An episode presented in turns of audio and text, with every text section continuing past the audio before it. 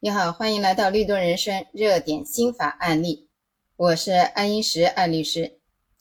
今天是二零二二年的七月一号，早上刷去配音，刷到了一条特别入我心了，就去配了一条音频。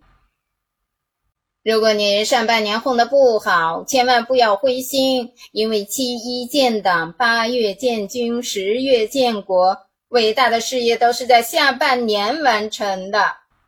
上半年不是三八就是清明，不是五四就是六一，一点儿都不成熟。不管录的有多差劲儿，反正录完心情马上好多了。二零二二年的下半场，我还有好多事情要干，顾不上灰心。前几天我在另一张专辑《法行》里面聊了德云社陈某华裸体擅闯民宅事件可能面临的罪与罚。主要是做了刑事责任的分析判断，还留了作业，请你思考：德云社辞退演员陈某华会引发哪些劳动法层面的争议话题？这几天收到很多留言，大家讨论的很热烈。归结起来，在劳动法层面，主要会引发四大争议问题。